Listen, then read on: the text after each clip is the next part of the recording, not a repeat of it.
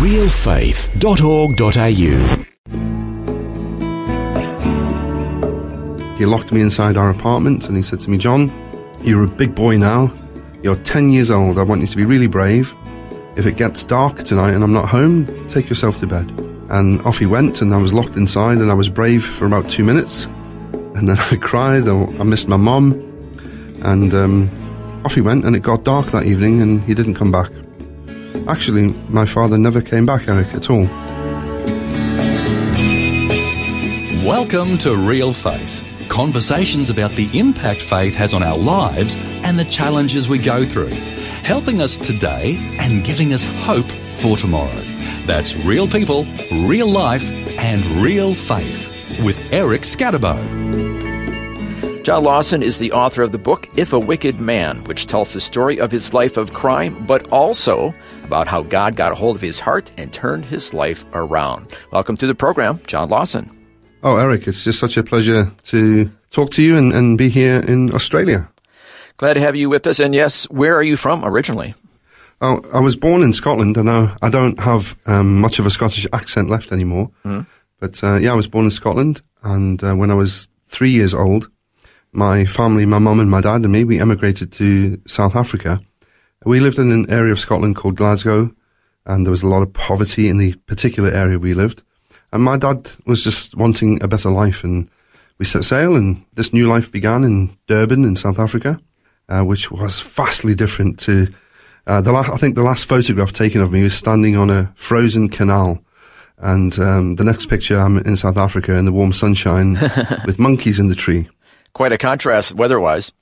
Yeah, huge. Uh, really warm, beautiful climate. Um, the outdoor lifestyle that uh, is afforded to South Africans um, this was in the days of apartheid, but as a child, you don't see that. You don't see color. You don't see apartheid. But um, I think just really because of the color of our skin, because we were white, you know, immediately, you know, one step up the social ladder where mm. we were very poor working class and considered low lifes, I guess, from the area we lived. We were suddenly now seen as fairly affluent. And my father joined the police force. He always liked guns and my mum got a job and yeah, my dad was my, my hero growing up. I used to go to the shooting range with him and help him make bullets. And he was always in the newspapers making high profile arrests. And gosh, I used to think he was like uh, Clint Eastwood in Dirty Harry.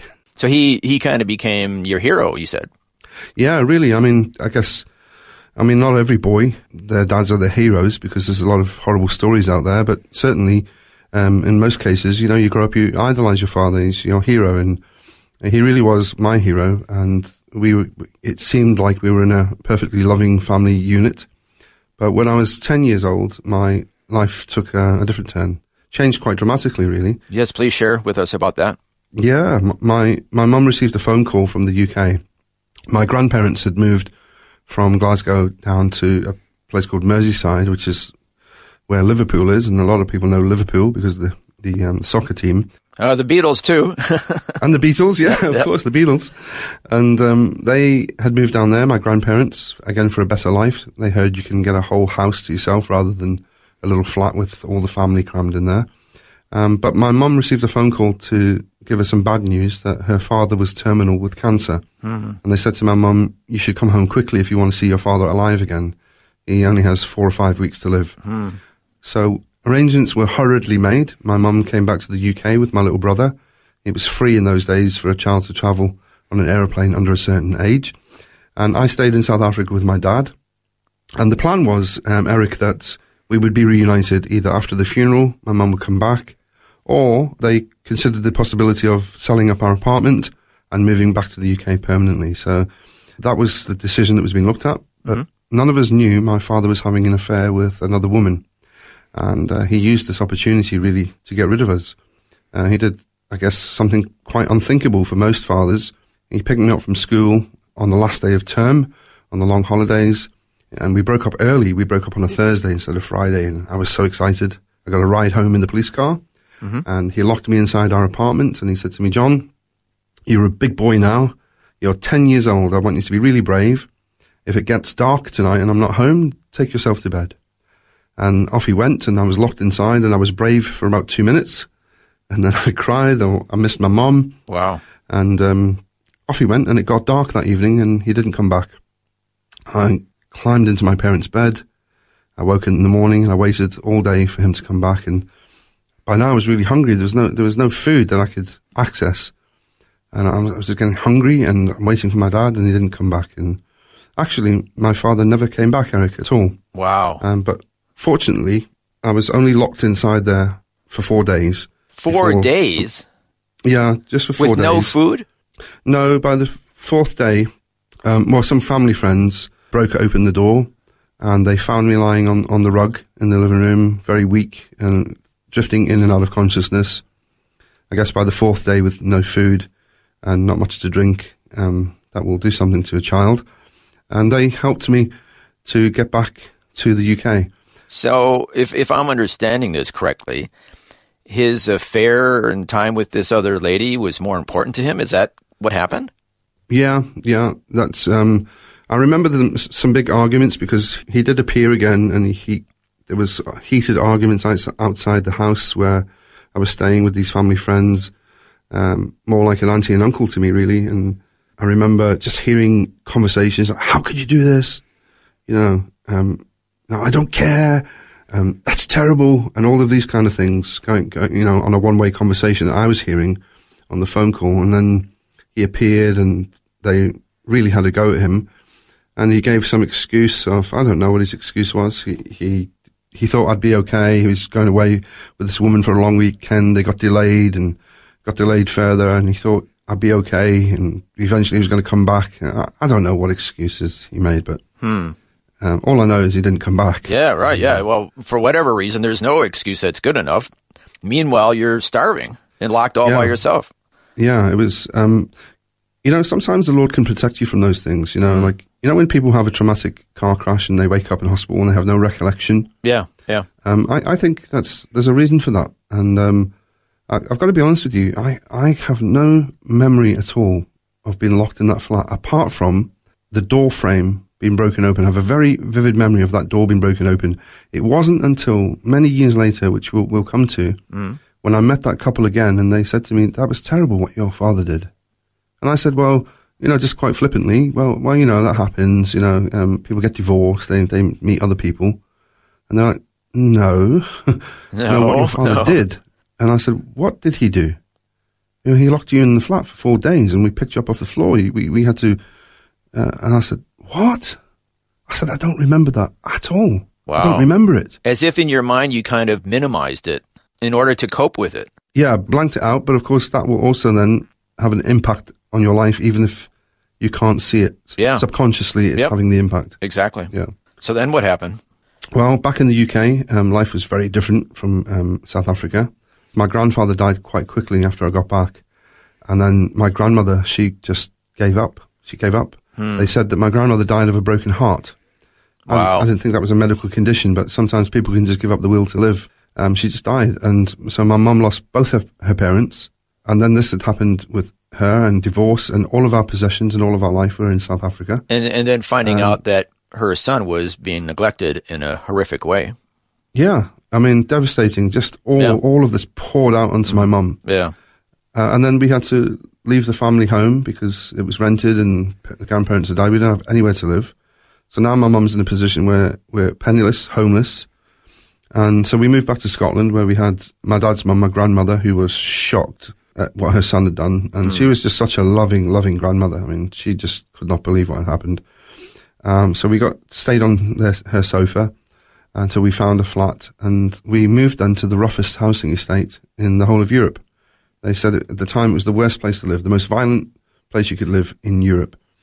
And I was shocked at seeing other children my age sniffing bags of glue to get high, carrying blades and being prepared to use them.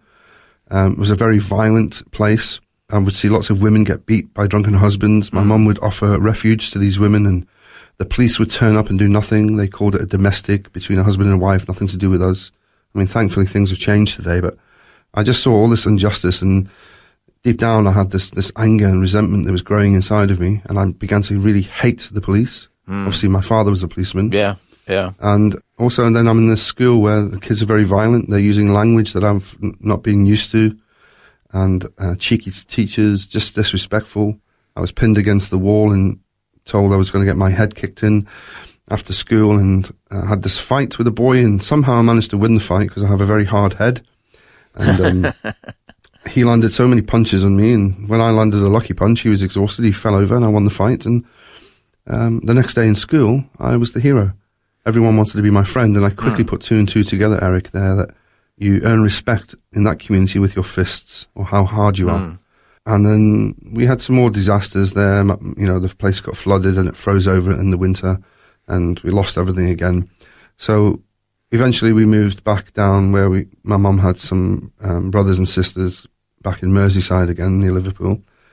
And the whole thing started again. I was this, by now I was an angry kid. I'd got into martial arts and fighting. And I think my mum thought I was an angel, but at, you know, at the age of 14, I'm, I'm ashamed to tell your listeners that I was a bit of an idiot and I would break into factories with my friends. We would steal things and um, I would get into lots of fights at school. And the only thing that kept me in school really is because I was a very good rugby player and the sports teachers would come to my defense. But by the time I left school at 18, I had no qualifications. I just wanted money. I just thought money was the answer to all of life's problems. Uh, And my dad's brothers, my uncle Dave and George, they were also shocked at what their brother had done. And they really took me in under their wing. But they were millionaires now. They were earning millions of pounds. Um, they were involved in the sex industry in London. They had got really heavily involved with the Maltese mafia. They were predominantly running uh, most of the sex clubs and what they call hostess bars and peep shows and adult.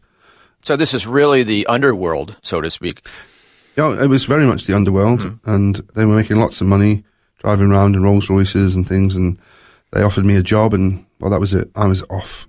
I couldn't wait to get away, and I began to work uh, managing some of these places for my uncles, earning lots of money, five or six times more than my friends were earning at home. And um, this resulted in my first trip to prison. Our guest today is John Lawson. He's the author of the book, If a Wicked Man. And unfortunately, we've been hearing how he's gotten deeper and deeper into a life of crime. And it gets worse before it finally gets better and God gets a hold of his heart. We'll find out how when we return right here on Real Faith. Looking for resources to grow your faith? Check out Vision Christian Store with books, movies, audio CDs, DVD resources, and more. Plus, free delivery on orders over $50. See visionstore.org.au. You're listening to Real Faith conversations with real people about how God works in their lives. If you want to know more about integrating faith into your life, our website is realfaith.org.au. Just go to the website and you'll find helpful articles about the impact faith can have on your life. Once again, that's realfaith.org.au.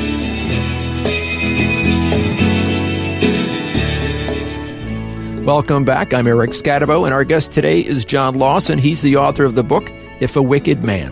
Now, before the break, we heard how his life was sinking deeper and deeper into crime, and now we're going to hear how it even gets worse before it finally gets better.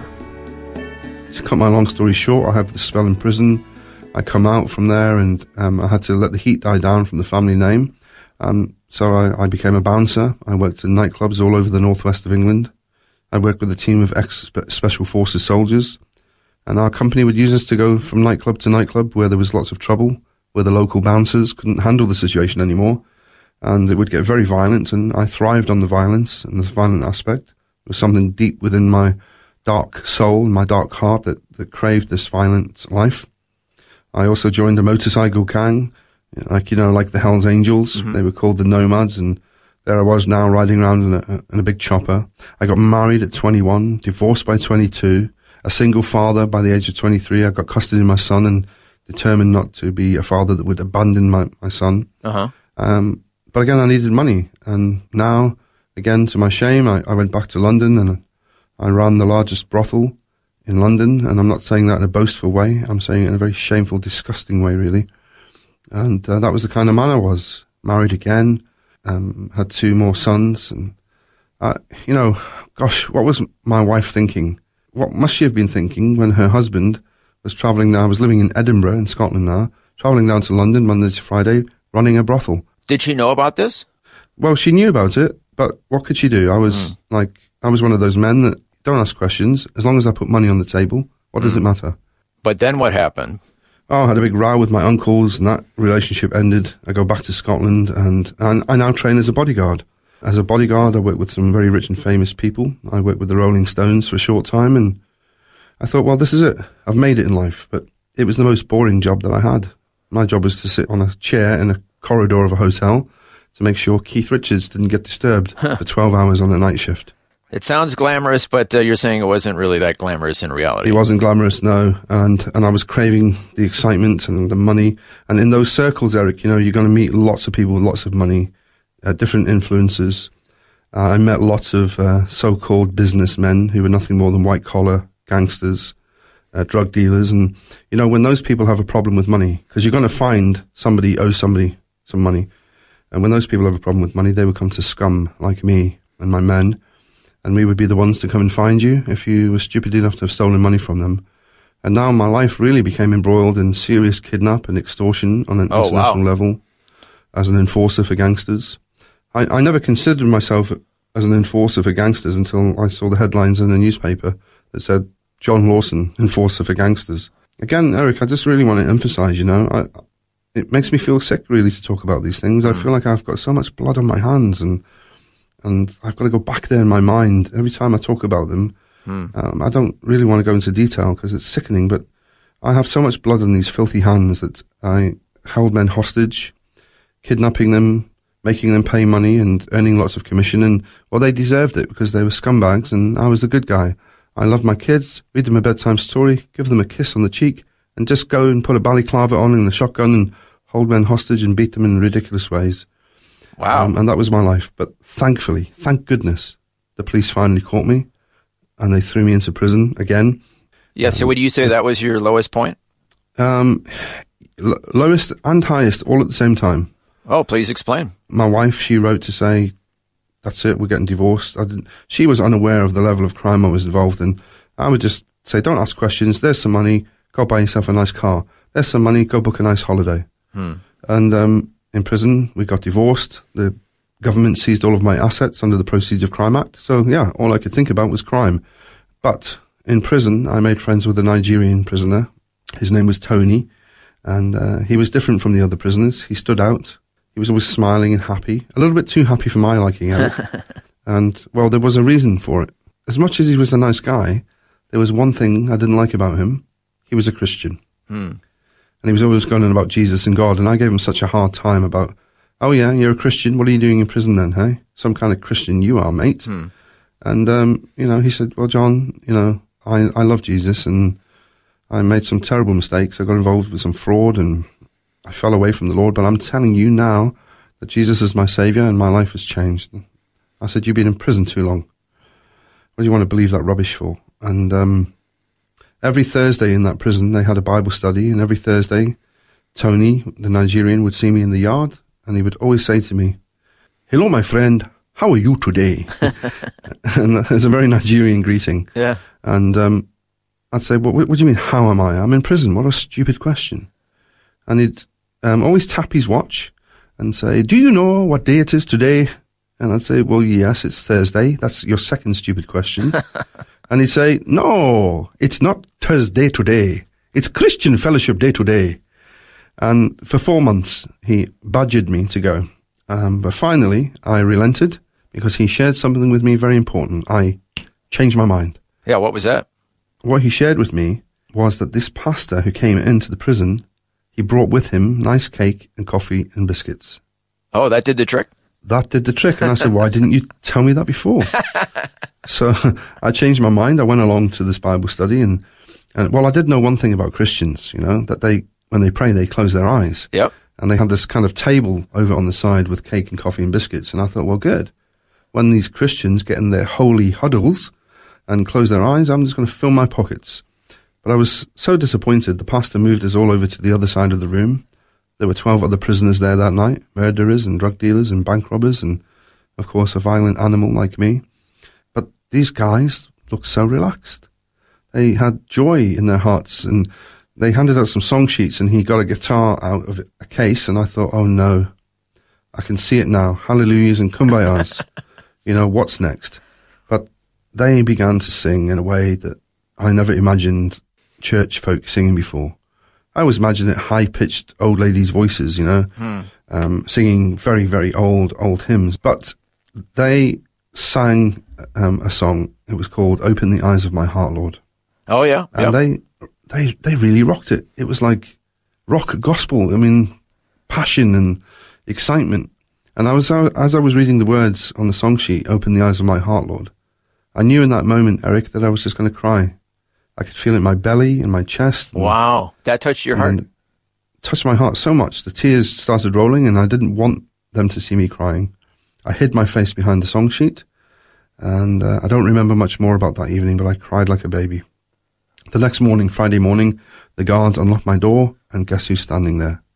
Hello, my friend. How are you today? I said, Tony, what do you want, man? Come on, get out of my way. And he had a Bible behind his back. He presented me with this Bible, and I said, Tony, I don't want that rubbish. Thank you. And for the first time, Eric, he, he stood right in front of me and he gave me direct eye contact. He looked so serious and he looked at me and he pointed his finger, he stabbed his finger into the Bible and he said, let me tell you, this rubbish is the very same thing that changed this rubbish talking to you. Well, Yeah. uh, I, I took the Bible and I threw it onto my bed. And that evening, I opened it up. I'd never opened a Bible before. And um, it opened up kind of more or less like in the middle somewhere and opened in the book of Ezekiel. Mm-hmm. Ezekiel chapter 18, verse 27 to 32. And, and that's where I take the title from my book. My book is called If a Wicked Man. And mm-hmm. this is what it says. I'd like to read it to you if mm-hmm. that's okay. Yep. But if a wicked man turns away from the wickedness that he has committed, and if he does what is just and right, then he can save his life. He won't have to die. Because he considers all of the offences he's committed, he turns away from them, he will surely live, declares the sovereign Lord. And then comes the complaint, because Christians were so good at complaining. um, the house of Israel, they say, oh, the ways of the Lord are not just, and, and God says, no. Is it not your ways that are unjust? Therefore, I will judge each one of you according to your ways, declares the sovereign Lord. So, repent. Rid yourself of all the offences you have committed, and I will give you a new heart and a new spirit. For I take no pleasure in the death of anyone, declares the sovereign Lord. So repent and live. Well, I, I don't know what those words might mean to some of your listeners, but I tell you, in that prison cell, I just knew, I knew it. I knew that I knew that I knew, as we say, that I was a wicked man. Mm. And I wanted this new heart and new spirit. And I began, my life began to unravel before me as I looked at my face in the mirror. I felt disgusted and ashamed with, with myself, really. I felt so ashamed. I wanted a new heart and new spirit, but I didn't know how to get it. The following Thursday, I went back to see that pastor and I asked him, I, I pleaded with him, Pastor, how is this possible? How is it that this God can give someone like me a new heart and a new spirit?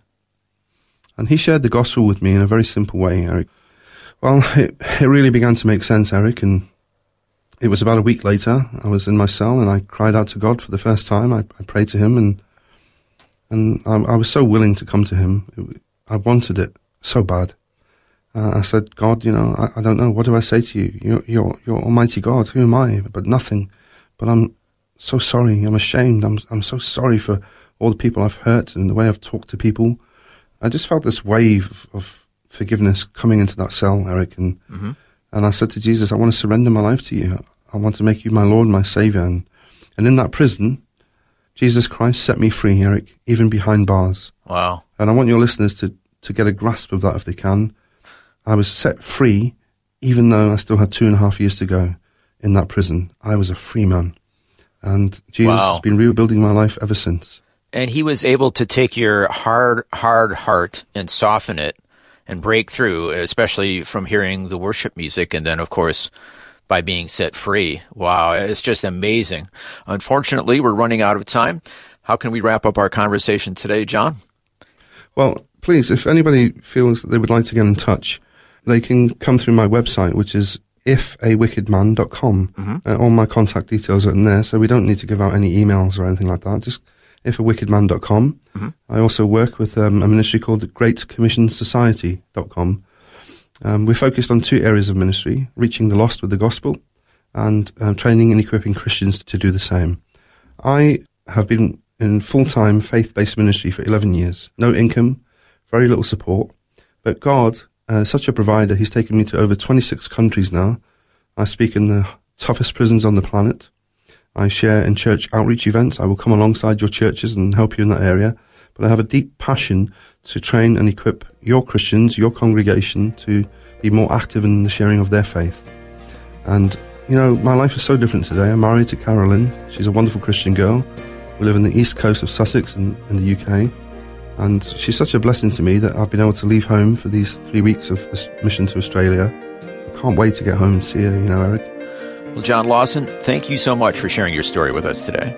You're very welcome. It's been great to talk to you. Our guest today has been John Lawson. He's the author of the book If a Wicked Man, and his website is ifawickedman.com. Once again, that's ifawickedman.com. You've been listening to Real Faith, and if you have any questions or comments, you can send us a message through our website, realfaith.org.au. That's realfaith.org.au. This program is a production of Vision Christian Media. To find out more about us, see vision.org.au.